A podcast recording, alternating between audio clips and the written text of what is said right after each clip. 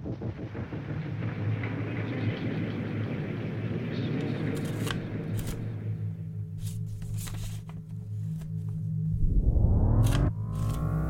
Nothing by John Wilmot, Earl of Rochester. Nothing, thou elder brother, even to shade.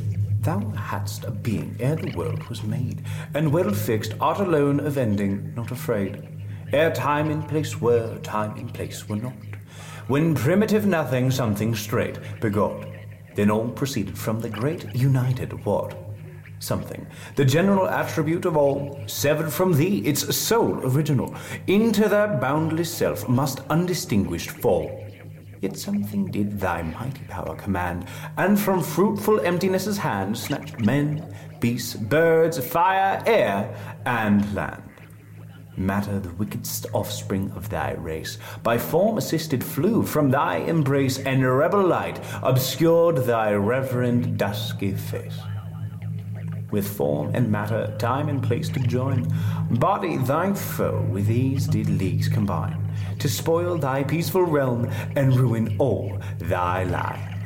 But turncoat time assists the foe in vain, and bribed by thee destroys their short lived reign, to thy hungry womb drives back thy slaves again. Though mysteries are barred from like eyes, and the divine alone with warrant prize into thy bosom, where truth in private lies. Yet this of thee the wise may truly say, Thou from the virtuous nothing dost delay, and to be part with thee the wicked wisely pray. Great negative, how vainly would the wise inquire, define, distinguish, teach, devise, didst thou not stand to point their blind philosophers? Is or is not the two great of fate, and true or false the subject of debate, that perfect or destroy the vast designs of state?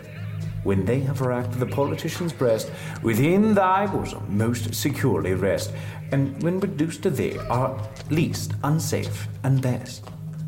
But nothing. Why does something still permit that sacred monarch should at council sit with persons highly thought at best for nothing fit? While pretty something modestly abstains from princes' coffers and from statesmen's brains, and nothing there like stately nothing reigns. Nothing, who dwells with fools in grave disguise, for whom they reverend shapes and forms devise.